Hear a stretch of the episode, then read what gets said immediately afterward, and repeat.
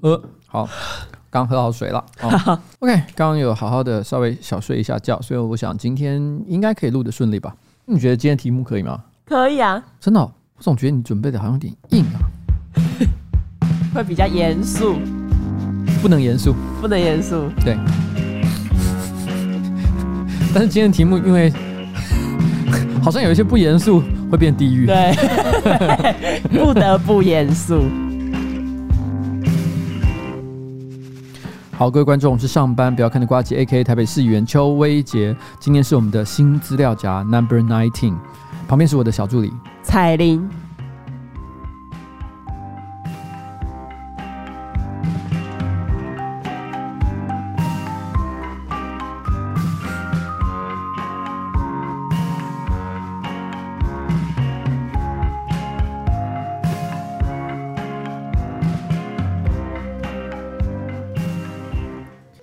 你知道吗？上个礼拜啊，我老婆传了一个简讯给我，是一个在十二月二号的时候呢，呃，有一个网络上的人呢，他所发了一篇文章，主要是在讲关于性骚扰的问题。那文章我估计大概五千六千字跑不掉啊，在讲个人经验，还有他对于所谓性骚扰的一些认知。大意上就是在讲说，其实有很多性骚扰的加害者都是来自身边熟识的人嘛。那所以很多的受害者当下没有办法做出正确的反应，很多人因此就会说，哎，其实你看被害人呢，他搞不好没有那么抗拒哦，可能有点想要之类的，他可能会觉得说，哎，你看。嘛，他根本没有反抗啊，或者是他搞不好其实是乐意的，或怎么样的，可能会给他各种奚落。嗯、但这篇文章的重点就在讲说，其实你不能这样看待，因为有很多的受害人呢，当下是处于一个认知失调的状态。嗯、我稍微截录一下里面一小段内容，他是这样说的、哦：当一个在你的认知里面理所当然是要爱你、对你好、充满善意与关怀，绝对没有理由要伤害你的人，突然做出带有恶意的行为时，我们对这件事的认知很难不失调。而当一个人在认知失调的状况下，还要有能力去采取所谓的正确反应，是不是太强人所难了？哦，你怎么突然间严肃起来？我不是说不要严肃吗？可是你刚刚念的不是应该要认真的回答？对对，可是作为一个台北市性平连线的发起人，反性骚扰啊、性平啊相关的一些这文章，我已经看很多，他的论点我非常的了解。可是你知道为什么我老婆当下要把这个文章传给我看吗？因为你都会性骚扰吴东谚，是吗？呃，也也算，但也不完全是因为这样的因素。前一阵子上班不要看不放了一支影片，就是老板很爱生气，嗯、老板很爱就是无缘无故不对身边的人。发火！我老婆传这个私讯给我之后，它里面就写：你办公室的同事都不敢吭声，那是因为他们都遭遇认知落差了。你要收敛一点。我老在为我担心，你知道吗？他所谓的认知落差，包含可能像东野，东野都会觉得说，老板应该是为我好，或者老板在跟我玩。对，但其实他没有想到，我是充满恶意的。我想要剥削他的肉体，我从抚摸东野的身体这件事情上获得很大的快感，而不是跟他玩而已。你觉得有这个感觉吗？有吧？啊，你真的有这个感觉啊？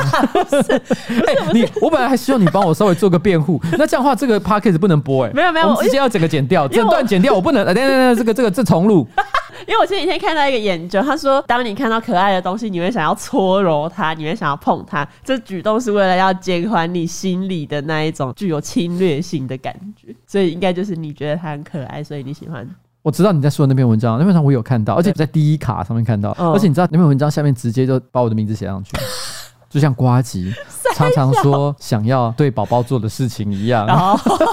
因为我以前曾经也在我的直播上讲过，我觉得我个人有一种疾病，这疾病我以前都不觉得是一个病，但是我后来就是有一次我在报章杂志上看到一篇文章，他说其实有一些人有触摸癖，嗯，触摸癖就是说你你可能无时无刻都想要去抚摸、去搓揉一些东西，嗯嗯，可能是一些很柔顺的毛皮，可能是一些很滑顺的皮肤，哦，你就是想那摸它、揉它，我看到我当下吓到。因为我觉得那完全就是每天只要我醒着，就在我脑海里面的念头。我看到什么可爱的东西，我都好想摸它、揉它。可我一直在忍耐，所以我在那场直播里面就有讲，我非常的感谢我的老婆跟我所养的猫。嗯，因为如果没有他们的存在，我已经被扭送警察局不知道几百遍了。你这种人就是应该要戳记耶，就是有触摸癖的人要被戳记。我要化学去世，你应该要被注记，以免你之后就是对别人下手。我知道在办公室里面。对不起，我不能再为自己辩解 了，我不能再为自己辩解。我只能说一件事情，就是我充分的知道这是一件不好的事情。嗯、我们都不可以用暴力或者是情绪勒索我们的员工或者是同事做这件事情。我已经充分的了解了。嗯，那我老婆对我的告诫，我也是谨记在心啦。我应该不会对你做这件事情啊，因为我对男女的分际还是守得很紧。嗯，但是这也是为什么我常常会对坐在你隔壁的东叶，嗯，上下其手的原因。因为东叶其实也常常会对我说出一句话，但我都没把它当一回事。嗯，我不舒服。对不起，对不起。可是我必须要说，他每次讲这句话的时候，我都觉得是开玩笑，因为这是以前那个性骚扰防治的广告里面会出现的台词。嗯，我真的很抱歉，就是我每一次都把这当成是一个开玩笑，他在跟我玩，一起玩，无声。Oh no！Oh no！你看。我跟你讲，我本来想要录这个 podcast 自我解嘲一下，结果没有。你越弄越真哎，我已经无法漂白。我们必须要赶快把这个话题稍微转到其他的方向。好，我跟你讲，那我自己先讲一个，我最近看到一个我觉得蛮有趣的新闻，我整个笑死。今天的 UDN 呢，联合报的网站，他有 po 一个新闻，他说韩国瑜他去微整形，然后被解读为是要竞选党主席的一个这个象征啊。哦，那国民党这个主席江启臣就表示说呢，哎，做整形的人很多，两者之间不一定有关联。然后呢，就加码跟着爆料说，哎，像那个李彦秀也才刚做完而已，就就小了。就国民党的副秘书长李彦秀呢，嗯，马上就戴着墨镜出来澄清，因为戴墨镜很显然就是刚刚才做完不知道什么东西，嗯，然后就直接戴墨镜出来澄清说，哦，那是因为许淑华做的效果。许淑华有两个人，一个是民进党，一个是国民党的哦。他是国民党的那个许，是因为许淑华做的效果不错，劝我也去做，才在上个礼拜六去割眼袋反击。然后呢，他说江启臣哈，你才应该要去打肉毒呢。然后再加上最近，因为那个马英九，他其实也是，对，他也去割双眼皮，还是什么的，对，他也去割双眼皮，这是个整形党，而且一个推荐一个，而且好好笑。有有人说谁谁谁在整形，韩国瑜在整形，马上就一个抓一个说，像拔萝卜一样，一串一串拔出来说，哎，那个谁也有做啊，干都不是只有我。这很像那个小学生做坏事被抓包，然后就立刻说那个谁谁也有做啊，然后下一个就说那个也有做。好了，可是我说真的，我个人觉得整形是没什么太大的问题啦。对。我觉得其实不管是你基于健康的因素、爱美的理由，我觉得你想做什么都可以。因为像马英九，大家自己去 Google 一下马英九割双眼皮的照片，在他自己 IG 上也有 po。嗯，老实说，那张照片我不知道为什么他会 po 出来，因为看起来有点恐怖。那感觉是刚割完还很肿的时候。对，我看到有有一些在网络上的一些朋友，他会去嘲笑马英九说啊，这这一把年纪了，怎样还爱美啊？去割双眼皮啊，割的又好丑啊什么的。可我个人觉得那不是一个正确的批评啊。对啊，因为据说他好像是因为眼睑下垂啊，那就跟我爸动的手术一样啊。因为有些人年纪大了会发生这个问题，好像是什么眼皮会一直往下掉，对对对，会把眼睛盖住，会影响视线，所以他会透过割双眼皮的方式把它拉回去嘛。对。那如果他是因为这个理由，因为他真的年纪也大了，说真的，他想做什么就做喽。而且就算不是为了健康理由，那也是他家的事啊。这个整形的事情，譬如说像什么整牙也算呢，这也很 OK 吧？哎，你有整过牙吗？没有。那你有做过哪里？也没有。哎，我以前问过你说你想要做哪里，对不对？哦，对啊，对啊，对啊。你说肚子。哎，对。而且你上一次他刚才有讲说，你裸体的时候，你应该会保护在你的肚子。对，所以做了就可以遮别的地方。如果你觉得我今天可以做整形的话，你觉得你会建议我做哪一件事？抽双下巴的脂。My God！因为双下巴不是最多人讲，你不要因为外人讲什么，你要就发自内心，你真的觉得我看到瓜吉哪一个部分，我就觉得真的是不行。那我觉得还是双下巴，但不是因为不行，是因为有时候看起来好像你很累。我真的很累啊！但是你如果抽了，就是看起来可能会比较不累一点，因为有时候你可能脸色也很差，然后这时候还挤了一个双下巴，就会让人觉得你好可怜，请休息。这让我想到诺基讲的，他说他们大学同学吧，嗯，他们就很搞笑吧，然后做了一个假的十元硬币，嗯、那十元硬币很大，跟人的脸一样大，然后他们拿去拍很多照片，嗯、还有同学拿去跟老二合照，看见老二好小，比十块还小，我当下心里听了后，内心一惊。就觉得说啊，搞不好我拿真的十块钱来比，看起来还是很可怜，怎么办？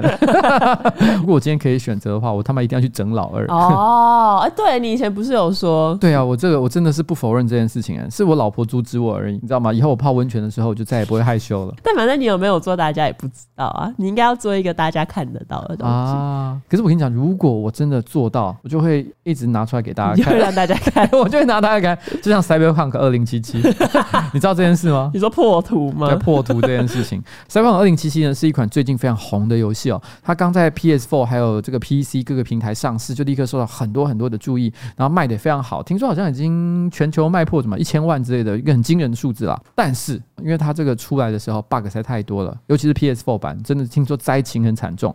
那它有一个很有趣的地方是，它在捏人物，就是你在玩 RPG 游戏的时候，通常都可以让你去捏你的脸型啊、你的身高啊、头发啊，各种各式各样的东西，最后弄出一个你心目中最接近你所想要的造型的人物。这样，嗯，Cyberpunk 二零七七我觉得单纯是为了噱头，他就把。老二也放成是可捏的人物特征之一，嗯，就你可以决定你的老二要多长，你可以拉一个条棒，从最小一路拉到最长这样子。那当然，很多男生在捏这个男生角色的时候，就会想说啊，我当然就捏好捏满，直接把它捏爆、捏超大。但是你是正常玩游戏的时候，又没有人在裸体，所以这个东西没有实质上的功能，而且也不会游戏中有任何一个 NPC 突然说哇，你老二好大，嗯，然后真真喜欢，然后就跟你上床。至少就我所知没有了，嗯，所以这完全就是个噱头，没有意义的一个属性。但是因为它的 bug 就是有些人老二捏太大。嗯，他直接会穿透你的裤子，直接跑出来，所以你走路的时候就有一根老二一直在那边晃来晃去，很荒谬的画面。塞不下。高雄有一个很有名的服饰品牌，什么高雄牛仔裤大王。哦，你说什么中大尺码之类的？他说再大的鸟你都装得下。我知道，我知道。他的广告还是再大的鸟都装得下。对，然后他还会放一个鸟笼嘛，对，非常值得骄傲。哦，我希望我到时候就是能够直接成为这个中大的代言人。如果不是中大的，我的鸟就放不下哦，还特地强调什么 LV 啊、Levi's 来找我啊，我通通都不接了，因为你们的裤子我真的没办法，会破图，会破图。我们现在来啊，好，下一页，对不起，我们现在来看一下本周我们的小助理彩玲呢为我们准备了哪些有趣的新闻。本周呢，我要先以一个轻松的开始。这周呢，有一个新闻是加拿大有一个七岁的小女孩，一个小萝莉，她参加举重比赛，她不是小萝莉，她是名字就叫萝莉吧？对吧？对不对？欸、对，她名字就叫萝莉，名字真的就叫萝莉。她是萝莉，也是萝莉，她是萝莉，也是萝莉。然后她参加举重比赛，她目前最佳纪录是硬举可以达到八十公斤。七岁小女孩的平均体重有二十吗？二十三十而已吧，所以他举起来比他的体重还要重三倍的重量，欸，哇！神力女超人。老实讲，我现在举也大概只有举。你有在举吗？没有啊，其实我没有在举。之前有为了屁股夹筷子去做卧推啊。那个不是都做一下子而已啊？对了，就做一下子。那我们要进入一些严肃一点的新闻吗？等一下，等一下，刚那个话题的笑点到底在哪里？你只是要讲一个叫萝莉的小孩，然后可以举起八十公斤吗？笑点在哪里？没有笑点。好，谢谢。我们谢谢我们的彩玲。我们直接进入下一题。不然我再补一个好了。嗯，这个这个男校我就把它剪掉。不要不要不要！你说你说，你快点，给你给你讲。这礼拜比利时有一个男生，他穿着圣诞装到比利时的一家疗养院嘛，去做一些比如说圣诞节娱乐老人的活动。结果在一周之后，发现他确诊了武汉肺炎，然后就那个疗养院里面总共有七十五个人也都确诊。Oh my god！而且是疗养院呢，寒冬送暖，寒冬送阳性。重点是这个礼拜刚好世界卫生组织还有出来说，武汉肺炎它不会阻挠耶诞老人穿梭世界各地发送礼物，因为耶诞老人对这个流行病是免疫的。完蛋了！但我记得我好像有看到另外一篇新闻是在讲说，因为 COVID-19 这个肺炎的疫情呢，其实在全球并没有消退，美国啊、日本啊，其实都还蛮严重。其实美国。好像还有颁布，就是关于圣诞假期、圣诞老人的工作办法。可能百货公司还是会雇佣一些圣诞老人嘛。嗯，美国的很多百货公司呢，圣诞老人会把小孩摆到他的膝盖上。可我刚刚讲，他们会把圣诞老人摆在膝盖上。我讲反了，重死，他会被萝莉举起来。那很多小孩还存着这种梦幻，就觉得啊，我要去跟圣诞老人讲话。嗯，但现在就说，哎，今年可能不行。我还有看到一张照片，就圣诞老人呢坐在百货公司，旁边还有隔一个玻璃板，然后小朋友就隔着那个玻璃板对他讲话，好像去探监一样，很像在教会跟那个神父告诫，对对对对，感觉很可怜。其实这件事情我觉得跟川普多少有一点关系，嗯，因为川普自己作为美国的总统，但是他其实在防疫期间，他常常去讲一些啊，这个我们没那么严重啦，不用戴口罩啦，讲一些类似的资讯嘛，嗯，所以的确在美国有一派的民众，他们会认为说，大部分的防疫措施呢，只是一种妨害自由的行为，譬如说戴口罩啊，或者是宵禁啊，不让他们上门啊，隔离啊，都觉得很不好，很不 OK，还会因此有很多人不是会上什么政论节目 call in 说，我就他妈的我要争取我的自由。对不对？对，有这件事情，对不对？搞不好也会有一些人，比如说，天哪，居然把我们的圣诞老人给关起来。不可以。圣诞老人 set free，他们是圣诞老人的人权斗士。对，可是刚刚这个新闻，哇，七十五个在疗养院里面的，我们不知道该怎么说，因为他也不见得是病人啦。哦，对啊，住客住客都被圣诞老人拜访。对，然后 那个迷音都要这样写，什么圣诞老人拜访你，你得到了 COVID nineteen。好了，下一题，下一题就是。中天正式的关台，说其实是发生在我们上一次 podcast 之后的事情。对，不过我们上次 podcast 应该多少也有提到一点了，因为毕竟大家那个时候心情都蛮雀，呃，不能讲雀跃，蛮哀伤的。我记得我有发一篇文章，你说什么痛失英才吧？哦，我还发了一篇中天电视台转身的文章。我大意是在讲说，有一天中天电视台，他走在路上的时候，突然一台货车开过来，砰，把一把撞上。几个小时后，他醒过来，发现自己人已经。在一个叫做优土博的异世界，嗯，不，你你听得懂他的笑点吗？我觉得你听不懂。哦，东叶，东叶，东叶，东叶，东叶，东叶。其实我不确定东野知不知道。东野，你有听到我刚刚讲什么吗？有啊，这就是最多轻小说的改编方式啊。对，日本最近这几年非常流行所谓的异世界转身的题材，嗯，而且不知道为什么这些漫画都是遇到货车被撞上，他们就走在路上，被货车撞，然后醒过来的时候发现，哎，怎么来到一个奇幻的世界这样子？然后有精灵啊，然后有哥布林啊之类的。因为我觉得这是满足可能青少年的幻想了，可能小时候从小打 RPG 打多了，希望自己活在 RPG 的世界里面，嗯，有一点像这样的感觉。嗯，因为那时候中天电视台它就是从现实的生活当中，嗯，突然之间活不下去了，因为他被关台，所以他就来到了什么？来到了 YouTube 的异世界。因为他开了一个 YouTube 的频道嘛，对不对？对，所以你觉得我这个笑话是不是写的很好？不错，就像什么我的中天哪有这么可爱？在异世界制造假新闻，是不是搞错了什么？他们名字都超长，因为通常来讲，不管是电影也好，还是漫画也好，我可能通常只要讲一个很抽象的名字，譬如说青鸟，嗯，哦，青鸟可能是象征幸福的意思，嗯，然后呢，可能就是一个故事，是一个少女追求这个恋爱的故事，嗯，类似像这样，对不对？嗯。可是如果今天是轻小说的话，哦，这种不知道在冲啥的名字是不可以的，一定要是什么追求幸福的少女，然后。着手机勇闯异世界，对，他一定要把整个故事的剧情、整个梗都讲得很清楚，他怕人家看不懂，所以我那时候就是特别就写了像这样的东西，怎么样？不错。哎，我对我想到了，我前面在那个 podcast 刚开始的时候，我有提到一个话题，你有听到吗？有啊，说性骚扰。哦，对，性骚扰，你要不要讲一下你真实的感想？不管你讲什么，我都发誓我不会生气，而且你说了我就不会做了。就是我真的可能会期待你摸几次后，有一天我的桌上。或者是我的账户就会多个五千块，到底在公山小？我跟你讲，我这个我一定要还原一下今天下午我跟他的对话，那大家就会知道为什么我一天到晚对他上下其手，这绝对是有原因的，好不好？因为我今天呢也是一到办公室，然后我就想说，哎，这个小朋友搭了一下他的肩，然后我就说，嗯，东叶怎么样哈？我想要弄你一下，我随便跟他开个玩笑，他就跟我说，如果你给我五千块就可以。我说五千块。你以为我付不出五千？五千对我来讲很少哎、欸，我绝对可以拿出来。我现在直接把钱丢到你脸上。他马上就开始改口，他说五千块，但不包含任何插入性的行为。我说我跟你讲，不做插入可以做的事情也很多，好不好？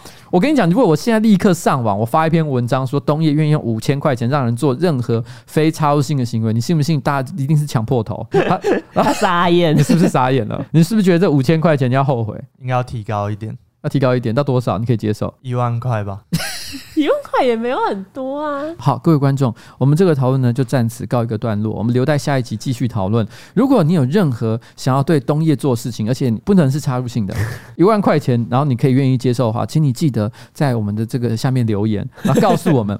好不好？你就有机会可以获得 东叶的服务，或是你可以找新资料夹，或是夸张新闻的业配，我也可以为了你的业配做任何事情。天哪！My God！我要哭了。牺牲哎哎，牺牲哎。嗯，好了，我跟你讲，如果真的是因为这样子而来的任何业配，我发誓我一定让你抽成，直接给你抽一万块。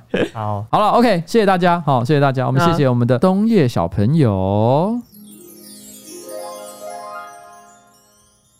好。我讲到异世界这件事情，所以我那时候也是真的被他笑死啊。嗯，但不论怎么样，反正中天现在就是 out。对，但是他转移阵地到网络上。到网络上，我呃，我记得中天在正式关台之前，嗯，他的 YouTube 的订阅大概是一一百六十万吧。哦。但是问题是呢，因为他宣布要就是啊，正式要关台，还开始提醒他的这个支持者和观众群去订阅他的 YouTube 频道的时候，就开始狂飙。然后最后呢，在关台那一天的时候，直接破两百万。哦。现在已经是两百不知道多少万了，非常多，非常惊人。所以。当时我记得还有人就说，过去各个传统媒体啊，然后政府做不到的数位转型，中天呢在 NCC 关台之后一步到位，所以 NCC 其实是促使中天电视台数位化的推手，欸，对，真的好强哦！而且我跟你讲，他数位化之后来势汹汹，后来他开每一次的直播，平均大概都有十万以上，嗯，算是非常惊人的一个数字。而且其实抖内的金额也非常高，好像短短几天就累积了一两百万以上的抖内金额啊！你可以靠抖内教主播做一些事情，真的是难以想象。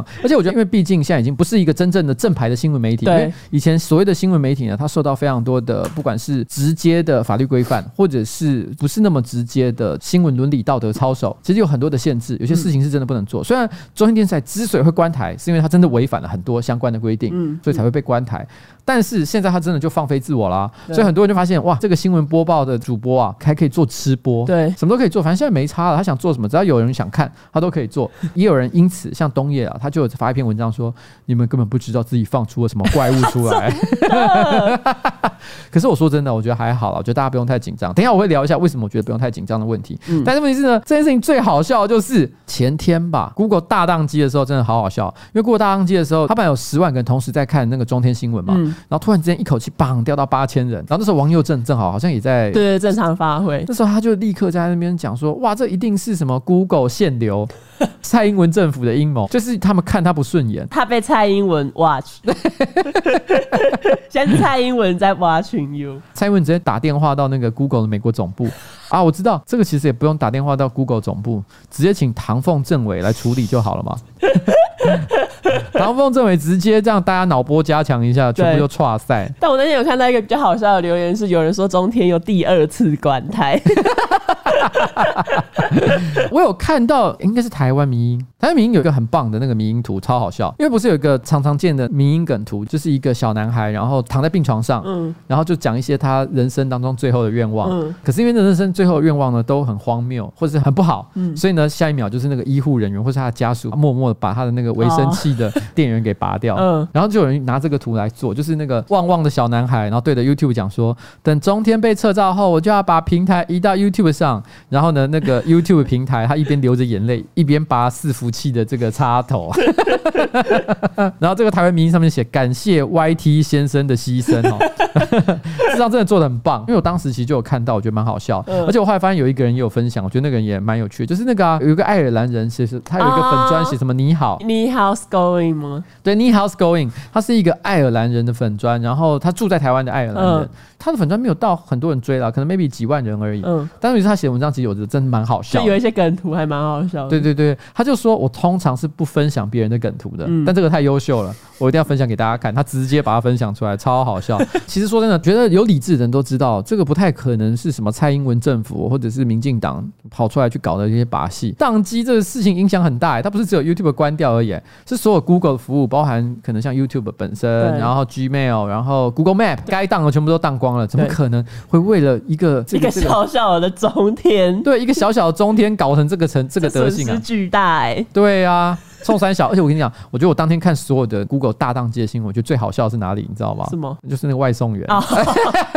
外送员，我笑爆哎、欸！外送员顿时不知道要怎么送餐了。那时候我看，就是因为我身边很多 YouTuber，每个人都是哀鸿遍野，说啊都不能上传，不能怎么样。对，我那时候心想说大家都很惨，我本来就觉得这个大家哀嚎已经够惨了。嗯。但那时候我居然看到一篇新闻，好像是你分享，对对对对对。那我就看到那个上面写说，很多外送员因为没有办法用 Google 导航，所以导致他们只能凭记忆。去找这个送餐地点，呃，仁爱路两百五十三号什么之类，在到底在在哪里？对，就开始要看那个门牌到底怎么跳，疯掉！我那时候心想说：天哪，好可怜哦！尤其是在台北，对，就有些路你根本不知道它是双向还是单向。哎，我真的要讲一件事，所以那些在那边靠腰的 YouTuber 不要再讲了，最惨的是那些人，好不好？而且那一天很冷，对，那一天很冷，妈下雨。然后呢，在外面送餐，不过就赚个几十块钱，那还没有 Google 导航，不能上传影片又怎么样？对，人家用命赚钱，用命赚钱啊！然后说到这个外送员呢，其实就让我想到英国，他们其实据说他们的计程车司机的考试是是全世界数一数二难的，就是你登记的时候，他会给你一本那种知识大全，两万五到三万个地点你都要倒背如流。嗯，然后实际测试的时候，你比如说点到点哪一个路口要转弯，最短距离你是要怎么开，这些其实都是你要自己去。去记，所以这个考试其实有一些人，他们大概要花四五年的时间才能考到英国的计程车司机。不能用导航，不能用导航。因为我记得我看过一个访问，就是计程车司机他们说，客人如果有一些别的需求，导航无法跑得比他们的脑袋还要快。其实是真的，对啊，因为我自己本身哈，以前早年比较常出差的时候，我就有发现一件事，我觉得台北的计程车司机非常的优秀。嗯，你随便跟他讲一个地方，你讲某一个饭店，甚至讲一个很小的路名，他通常都马上就可以立刻把你载过去，他都知道那在哪里，对，完全没有任何的问题。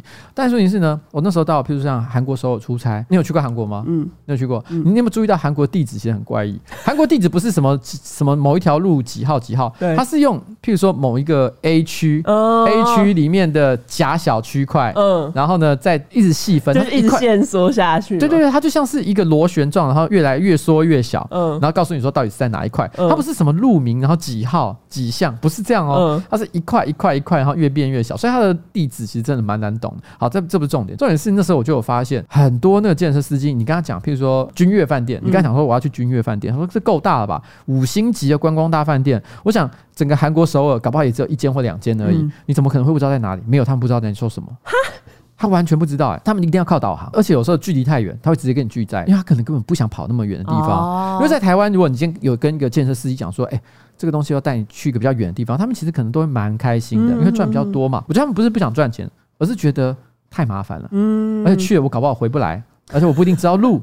然后你像譬如说，举例讲，在上海，嗯，上海其实就有分东西两边嘛，嗯，我那时候就有发现，在东边跑计程车司机，你刚才讲说要去西上海，他是不去的。哦，真的、哦，对，西上海也不想去东边，这么傲娇，而且很多在上海开计程车的司机本身其实不是上海人，嗯，他可能都是从其他的。省来到这个上海工作，嗯，所以他们对于当地不是那么了解，所以他也只能靠导航，所以很多事情真的不懂。哦、那譬如说像在可能纽约好了，很多计程车司机其实也不是当地人，都是一些外来的移民在开。嗯、你看很多那个好莱坞电影搞笑片，他不是常常都会可能是巴基斯坦人啊、嗯、印度人啊在开计程车，所以那些人可能真的也不是那么了解。如果在韩国搭的时候，我有发现一个有趣现象，就是假设你搭上之后，你的计程车如果是需要往反方向走的话。他们会有点抱怨，就是你一定要直接去对象照。哎，对对对，我有遇过，我有遇过。对，他们就会这边碎碎念，然后反正也也听不懂他在念什么，但你就会知道他好像有点生气。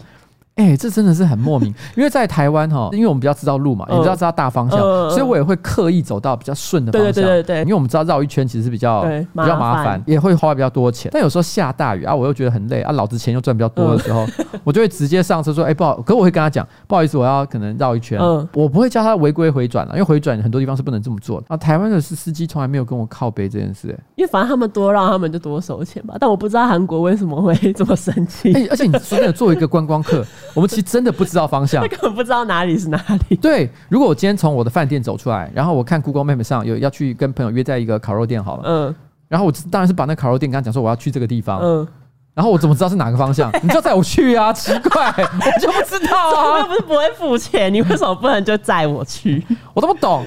哦，好了，可是也许有一些人可能住在韩国。我住在其他一些呃不同的国家，然后呢的听众，你们刚好比较了解这种不同的文化现象，对，想要为他们辩护的话哦，你可以来给我们留言，告诉我们一下。对，我因为我真的搞不懂为什么那么叽歪，真的，我想说，哎、欸，我做错什么事情吗？好啦，可是我要讲一下，啊，我觉得中天电视台哈。虽然很多人都觉得说哇完蛋，我们放出了一头怪物，你看他订阅一下这么多，又有这么多的这个抖内，所以呢，感觉上好像他们来势汹汹。的确啦，我觉得中天本来就培养了一批非常忠诚的观众，他们不可能因为中天的关台而突然之间改变他们的兴趣，他们的想法应该是不会变的。所以这时候他们还是要有一个宣泄的出口，那当然是中天电视台，尤其是在刚刚关台的当下，那个热情是非常的强烈，所以他们一定会去追捧他们所有任何他们喜欢的东西。我觉得这件事情可以拿来类比一件事，举个例子来讲，每次是有什么名人。要开 podcast，他一定都会冲到前五名，可几乎所有的人，说吴旦如例外了，都慢慢的开始一直往后掉。为什么？因为我跟你讲，一开始的热情一定有，可是久了，大家还是要凭实力，你不能靠名气吃饭的啊。所以我觉得，其实中天电视还是一样。它今天现在呢，大家在一个一股热情的过程当中，不管是抖内也好，收看也好，一定是没有问题的，一定是让大家就觉得都觉得非常厉害。可是等过个半年，我相信大家最后还是回归到这个市场机制啊，好看的节目就会留下来，不好看大家也是看不下去。嗯嗯，我觉得就是这样。嗯哦，那中天电视台影响力本来就不可能完全消退嘛。可是说真的，中天电视台真的能够因为这样活下来吗？我觉得也未必哦。你要想一件事情，所以你看，我记得员工应该有五百到一千人之间了，我忘了，反正就是很多人。要养像这样这么大一家的公司，其实开销是非常大的。这几天累积了可能两百万、三百万的抖内，可以养起这家公司吗？其实不行的哦。而且这个两百万、三百万的抖内，可能一个月下来累积越来越多，搞不好破千吧。好了，嗯，但是这个东西会一直持续下去吗？就像我刚说的，一开始的热情可能可以，可是后面久了，我相信大家也是撑不住了。没有人会这么疯的，然后一直把它这样无限的抖内下去，又不知道自己可以得到什么回报。哦，如果节目又不够好看，怎么可能做得了这件事情？做不到。那一般电视台呢？其实很多时候他们赚钱是怎么赚？他们其实靠业配广告，对，他们靠跟政府、跟公部门，或者是跟政党，然后呢，或者是甚至于跟商品。有很多各式各样的一些合作。那今天拥有一个五十二台的频道，使得他有很大的机会去招揽很多重要的这种类型的生意。这跟单纯的有一个 YouTube 平台，虽然他还是可以做业配这件事情，可是那个力道会削弱非常非常的多。那他以后很多可能公部门的标案，他是可能都没办法做哦。所以其实对于公司来讲，前途还是相当的未卜啦。我认为啊，这个这个就是看他们从业人员哦，能不能在这个过程当中。好好的想一条真正的出路，因为现在的一时热情不是解决的方法。但如果他们能趁着这股热潮，嗯，然后想出一些真的很有趣的做法，很有创意的做法，让这个整个组织完全的转型，嗯，然后变成真的是比如彻底数位化什么之类的，带来一波新的风景，我觉得也是蛮有趣的一件事啊。嗯，所以我个人是就静观其变。反正我跟你讲，中天不管在或不在。喜欢中天的人，他就是喜欢这种东西。嗯，你消灭不了这股势力的。好了，大概这就是我的观点。只是我觉得他们这条路也不会走得很容易啦。好，这礼拜还有一个讨论热烈的话题，就是北一女校庆学生推出了一个你花钱就可以跟他们聊天的一个摊位。我知道十分钟四十五块。哎，我跟你讲，他这个活动一刚出来，我就看到新闻，我都几乎有股冲动想说，哎，那个你要不要过去是不是？我直接过去。十分钟四十五块，其实蛮有趣的、啊。我直接妈掏个三千块出来，你需要接触年轻人的思想。对，我三就好像你知道去一些这种视讯聊天平台，嗯、我先把这三千点数存进去，慢慢花，我就放在旁边，然后给他一直扣，一直扣，一直扣。对，你你去了就一直坐在那里，然后都不要然后后面的那一排人龙都一直头探出来说：“哎、欸，西贝瓦固啊！”我妈零钱就直接摆在桌上，说：“你妈有种就来打我，买断，对我买断，没有啦哦。”我记得网络上其实有一个插画家还是漫画家蓝鸟吗？他就画了一张图，就是说有一个高中女生，她也是一样，就是按时计费跟人家聊天，然后呢来买的是她爸爸，然后女儿就说：“哎，爸爸你干嘛那么无聊，跑来花钱找我聊天？”可爸爸说：“可是其他时候你都不愿意跟我说话。” 你刚那个哈怎么听起来像以为这是真实的？不是，它是个漫画而已啊！我以为这是真的，因为因为如果发生在真实，好像也不会很意外。就是很多人都跟自己的小孩不熟啊。对啊，你跟你爸熟吗？我跟我爸蛮熟的。也是，你常常贴你爸的照片，他的一些荒谬发言。你知道当时其实有些人就会觉得说，哎。这些女生是不是在物化自己？嗯，而且讲这句话的方式呢，都会略带嘲讽啊，对对对，就觉得说哇，这个女生哈，自己把自己标价了哦，在卖自己啦，哦，所以你们女生本来就时不时的会对自己做这种物化的行为。当男生把你们当做性欲的对象的时候，嗯，你也不要在那边啰里吧嗦的。嗯，我觉得这句话说起来就真的不太对劲啊，因为我觉得服务收费本来就是一件很合理的事情。对啊，举个例子来讲好了，他今天说是聊天，他有说是性爱吗？没有。对啊，这问题跟去找一个。心理咨商师，对对对对对，聊天是塔罗牌之类的，这不是一样的吗？你买一个人的时间，买他的服务，或者是他帮你倒垃圾，对，这有什么差别？就是买那个人的服务嘛。没有，今天就算北一女推出，就是你付钱，我帮你倒垃圾，他们也会说，哦，你是不是在贬低自己？对，我觉得这真的是太无聊了，你知道吗？花钱买服务本来就是一个天经地义的事情，没错。而且退一万步来讲。他就算真的是卖性爱，这都不违反我个人的道德价值，因为我认为任何的服务都是有价的，只要他愿意卖。有人愿意买，那就是他家的事情。而且就算卖性爱也没怎样，因为也是有男生在卖性爱服务啊。是，就是这个样子。所以我一点都不觉得这是个问题，我也不觉得他出现在北一女的校庆里面有任何的不好。我还记得北一女的校长好像有因此发一篇公开文章，我个人觉得他想的算蛮得体的。嗯、他没有因此就说：“哦，天哪，我不晓得我们家的小孩会做出这样的事情。哦”没有，他其实我记得是蛮挺的，觉得这样很好。但我觉得这件事情最恶的。最恶的，最恶的哈！我想网络上一堆微博的这阿猫阿狗在那边讲一些五四三，我是懒得管。对，但是无意间我居然看到，哇干，有一个真的是不敢相信啊！太恶心了，黄世修。对，黄世修，黄世修直接在下面留言说：“有加 S 吗？掏皮夹。”我是说 study accompanying，就是陪读啦。哦，对，他是讲说他的英文写的是陪读的意思，我是说陪读啦。但是你是只要对这个声色文化有一点概念的，就了解加 S 指的是有没有加性爱的服务。没错。哇，这句话真的是恶到一个翻天哎、欸！而且人家高中生，你是在公三小？对，我觉得性爱类型的玩笑，你你这种赤裸裸说，哎、欸，你是不是有提供性服务之类这种类型的玩笑，嗯，其实很看你跟对方的关系。没错，如果我跟他真的很要好，我们知道彼此的界限，那你想要讲什么都可以，嗯，反正是大家自己喜欢的行为。我也常常跟一些很熟女生，呃，可能包含彩铃在内，讲一些五四三了，黄色五三。但是说真的。因为彩玲毕竟不是我真的很亲密的朋友，嗯，所以我对她讲的五四三，我个人也是有画一个界限，超过某个程度我也是不会讲。在我老婆面前讲的尺度就是对彩玲讲的三五倍以上。但是你这边点头，你应该不知道我到底讲什么了。不知道，我也不会跟大家讲，因为各位 各位听众，你们并不是我老婆。没错。就是这样子，我们自己要知道这个界限。所以对黄世修这个高中女生，铁定是一个陌生人。对啊，他直接那边讲说：“哎、欸，有没有加 S？” 他之后还说什么：“我又不是政治人物，为什么要政治正确？”Oh my god！我认为讲笑话哈，很多人都会问说，就是为什么笑话一定要政治正确？嗯，我就是在讲笑话嘛。我先讲这件事情，我也很认同。嗯，我也不喜欢大家什么事情都讲政治正确。我最讨厌 PC 魔人。嗯，可是我认为你要确保自己不会出事，你要搞清楚你开玩笑的对象。嗯。你开玩笑对象如果是比你强的人，举个例子来讲，比如说馆长，馆长打架比我强，对不对？他肉体比我壮，嗯，所以我开馆长的肉体玩笑，我说我要去跟馆长打一架，嗯，大家不会觉得说我在冒犯馆长，大家只会说你好好笑哦，你居然说你想跟馆长打架。但如果我今天我说我要跟以武阳匡打架，啊，这是不是就不太好？对，想要欺负一个弱者的感觉嘛，因为他的身体状况是比较不好的一个情况。不过老实讲，我们还是蛮常开以武阳匡的玩笑啦，因为其实说老实话，以武阳匡虽然身体上是比我们差了一点，但是我们可以从他很多的新闻。可以看得出来，他其实过得好像他的性生活比很多人都美满。对对对对，因此我们蛮喜欢开以武扬光的性玩笑。对，不过这也是因为他的性生活比我们强很多。对对，就是这样。譬如说，如果我要开韩国瑜，嗯、哇，他的粉丝比我还要多啊，我当然是可以。甚至于说，退一步讲，我要去开蔡英文总统的玩笑，我觉得也行啊。苏贞昌这个院长的玩笑也不错啊。对，因为他们都比我强。但是黄世修是一个大人，对一个北医女学生，一个比她小。小很多岁的一个年轻女生，甚至可能还未成年，对，直接跟他开性玩笑，哇！我跟你讲，这就是低俗，真的是恶男，好恶，不要做这件事，好不好？真的，真的，大家自己搞清楚，开玩笑要对谁开。今天我们有针对这件事情还开玩笑说，其实黄世修可能也是想要帮助失学少女啊，没有啦，他念北一女就不算是失学少女，可能是想要帮助她送她去法国念核能科学。说能源开发，对能源开发，那我们就给他 respect。OK，好，好，差不多就这样。然后这礼拜有一个大事件，Pornhub 最近因为儿童性侵跟偷拍影片的一些指控，所以他们呢在一夜之间就删除了上百万部的影片。未来呢也只让经过验证的账号上传影像。你知道我们有为这件事情被骂吗？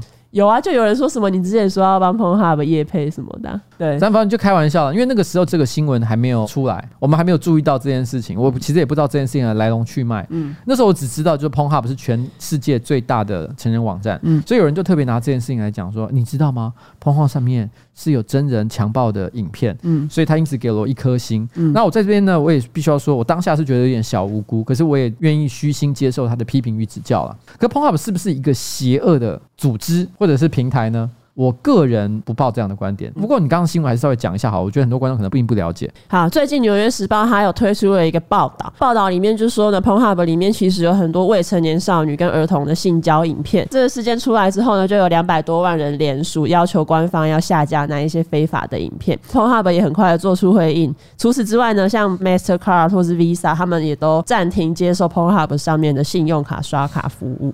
在网络上，我自己感受了，我身边的朋友出现非常两极的反应。就大部分男性朋友对这个新闻都觉得说，哇，这是 SJW 啊，就是 Social Justice Warrior 社会正义战士哈。嗯，他们觉得说，啊，你居然把我们的人间乐土给搞坏了，因为他们觉得 Pornhub 对他们讲是很棒的一个地方。嗯我自己其实不算是 Pornhub 的忠实用户，因为我一个月都没有上去过一次。我自己是使用别的平台啊，嗯、但我知道它是全球最大。嗯，但是其实老实讲，我那时候看完全没有看过所谓的真实偷拍或者是虐待的，因为我们绝大多数看到的都是商业性的影片。哦、就是说，他如果今天有 SM 的话，其实他也是一个演员演出的结果。嗯、我们绝大多数看的，我这里是说老实话啦，就是我真的看到的都是这些东西，我从来没有想过那边会找到真的非常糟糕的内容。嗯、那我身边的很多朋友，我私下去访查，他们自己也从来没有在这上面看这种类型的影片。嗯、举例来说，好了，像它有一个分类叫 amateur，就是业余的，业余，业余就是指素人拍的这些类型的影片嘛。嗯、我自己去观察，其实它里面说 amateur 的影片，绝大多数看起来也不是 amateur。哦，它是假 amateur，嗯，你知道意思吗？就好像日本很多所谓的素人 A 片，也不算是素到哪里去啊，就只是故意要让它看起来像是一个很业余的作品，但其实背后还是是专业团队。是，而且甚至于其实有一些所谓的素人 A 片，它其实也是某个你叫得出名字的 AV 女优，在日本的情况是这样啊。所以我那时候就有个感觉，就是说，可能也是因为我们没特意去找这样的内容，嗯，所以我们当我们看到这个新闻的时候，其实我们是觉得有点遗憾的，嗯。那我觉得很多男生朋友很喜欢讲说，成人影片网站是这世界上最和平的角落，因为你可能你看 YouTube 影片，会有人在那边占国籍、占政治、占各式各样的问题。嗯，但是是呢，在 Pornhub 平台上，大家都只会说谢谢大德，然后呢感恩分享，好像世界非常和平的感觉。所以我们都说这个地方是非常棒的。嗯，那的确 Pornhub 在过去除了赚成人影片的钱之外，他常常也会办一些有点慈善性质的活动。嗯，像比如说之前有看一分钟就捐一块钱嘛。啊，对对对对之类的，类似像这样的一些活动。而且 Pornhub 有时候有一些很有趣的一些行销活动。嗯，我觉得也做得非常有创意，所以我一直都没有把它跟邪恶这件事情做个连结。嗯，但是他因为这一次的事件呢，他本来的影片据说有大概差不多一千三百五十万部，嗯，那一口气删掉了八百八十万部。那时候我记得好像在一两个月前吧，就是那种无聊新闻，嗯，说什么有一个印度神童。哦，预言十二月会有重大灾难。对对对对对对，就他因此有出现一个梗图，说有一个印度神童预言十二月有重大灾难。嗯，那下面那一格就是 Pornhub 删除八百八十万部影片。嗯。然后他说：“天哪，世界毁灭了！” 对，我想这是我觉得我身边朋友这一派的人，他们主要的观点，觉得哇，这跟世界毁灭一样。对，都是那些追求 social justice 的人所搞出来的。但是我当然有另外一派的朋友，他们会觉得说，Pornhub 真的是真心的是邪恶，非常的不好。嗯，他们可能本身呢是可能对性平的意识比较高，或甚至于他本身可能也是相关的受害者。因为我记得在台湾好像就有一个类似的受害新闻嘛。有啊，就今年十一月的事情而已啊。有一个女生，她就是因为私密影片外流，然后被人家也是 PO 到 Pornhub 或者是一些 A 片网站上面，嗯、然后他就是也有求助，然后或者是请那些色情网站希望他们下架影片，但是因为这个网站，他的色情网站是不是其实不只是 Pornhub，Pornhub 只是其中一个，他好像上传到很多地方。对对对对对，嗯、反正就是因为这样，他就是也有被肉搜啊，然后有人就是也骂他不检点啊什么的，然后还有人用一些假账号截图给他，就是让他看上传到色情网站的那一个影片有多少的流量什么的，嗯、然后那个女生后来就是受不了这些压力，然后就自杀。其实我觉得这件事情哦，并不是说要帮这些平台业者做开脱啦，因为我认为其实做成人影片本来就是游走在灰色地带，尤其是当他允许所有的人自由上传内容的时候，因为像 Pornhub 这个平台，它也会标榜就是说，哎，我的就是比 YouTube 还要自由，所以如果你今天拍的内容，嗯，单纯的是。可能比较敏感，然后 YouTube 不喜欢，你也可以移民到我们 Pornhub 来，不一定你要拍色情、做爱类型的内容，你就想做什么都可以。这是这一两年 Pornhub 常常讲的一件事情，他们认为这个是很好的做法嘛。在这个过程当中，因为它既然限制比较少，我们就难以避免它会出现一些其实无法控制的内容，就有人会不怀好意的使用这一个自由的平台，对。然后像你刚刚说的，我想上传刚刚讲到的这一位女孩子的影片的人，她应该不是因为说她想要在 Pornhub 上面盈利。赚钱，他可能单纯的是有一些更邪恶的念头，对，就是要对这个女生做出一些让她痛苦的事情，对对对，所以她只是找到一个地方，就是 Pornhub 这个地方，我觉得这个地方哎，刚好有这个可以让我自由去上传我想要上传的影片，所以就把它传上去。传上去之后，他可能为了要广为散播，所以可能不只是 Pornhub，只要能够上传的平台，他通通都找了，嗯，所以就造成了这个很让人觉得遗憾的事情，嗯。那我必须要说，其实之前啊，在别的 Pocket 或我个人直播聊 Pornhub 的时候，其实我们对这件事情的认知是没有那么的清楚。嗯，这件事情其实我我是理解的。那我觉得在这件事情，我的观点是，成人影片这个产业在这个社会上是有需要的，很多人就是需要看这个影片，所以有像这样的一个平台，允许大家去上传这些成人创作的内容，我觉得也是很好的一件事。我不认为所有的这种成人影片啊，只能够透过成人影片发行商才能够发行，我觉得这也不见得是一件合理的事情。嗯、所以有像这样一个平台存在，我仍然觉得是非常好的。可是我觉得趁这个机会，Pornhub 或者是其他类似的成人影音平台，可以好好检视他们这个上传影片的政策，还有包含怎么样可以是检举违规啊，怎么样下架啊。我觉得都是很好的一件事情。有一些朋友会觉得说，哇，这个对于 Pornhub 或者是成人影片的爱好者是一个毁灭性的打击。我个人倒是觉得还好。我猜测他应该不见得是删除，但也可能真的是删除啊。他可能是。把这个影片先关起来，让其实有一些其实是上传比较 OK 的、比较合法的内容的上传者有机会去进行申诉。哦，我猜测他们应该是验证之类的，验证之类的。因为就像我刚刚说的，其实绝大多数在 Pornhub 上影片，我所看过的影片都是蛮正常的。那他现在是只允许那些可能来自比较有认证的成人影片发行商，他只有把那些类型影片保留下来。嗯其他一些比较半商业、半业余的创作者，反正你都没有通过认证了，现在全部都把你删掉。嗯，可是我觉得长远来看。他还是需要这些内容，所以我觉得他是先把有疑虑的东西一口气删除，然后他可能会提供一些新的管道，让比较好的、比较合规的创作者有机会可以去申诉啊，或者是重新创立频道啊，然后依照一个特定的规范去上传其实比较没有疑虑的影片。我想他应该会做像这样的事情。那我觉得经过这样一番整顿啊，也许半年、一年后，我相信这个 Pornhub 或者是类似的这种成人影音平台呢，都可以迈向更加的让大家可以接受的状况啊。嗯，我也不希望他就这样子销声匿迹。因为坦白讲，Pornhub 已经算是我觉得成人影音平台产业里面比较有规模，也比较愿意接受规范的这个业者了。如果它消失了的话，那我想其实是其他更糟糕的平台业者可能会胜出吧。嗯，好了，我是不是讲的很长又很无聊？不会很无聊啊，这真的是一个很严肃的议题。对，我也不知道未来会怎样啊，但我必须体认，就是说这是一个严重的事情。嗯，我觉得应该好好处理。好，好了，今天的这个 podcast 差不多该结束吧，因为我接下来还有一件很麻烦的事情要去做呢。没错，你知道那是什么事吗？你要去 open mic。我想，我想翘，我不想去，我没有准备、欸。你要练习呀，你下礼拜要表演。我我也要有东西可以练习啊，啊，我没有东西要怎么练？练屁。你临场反应，正常发挥。我临场左，我临临。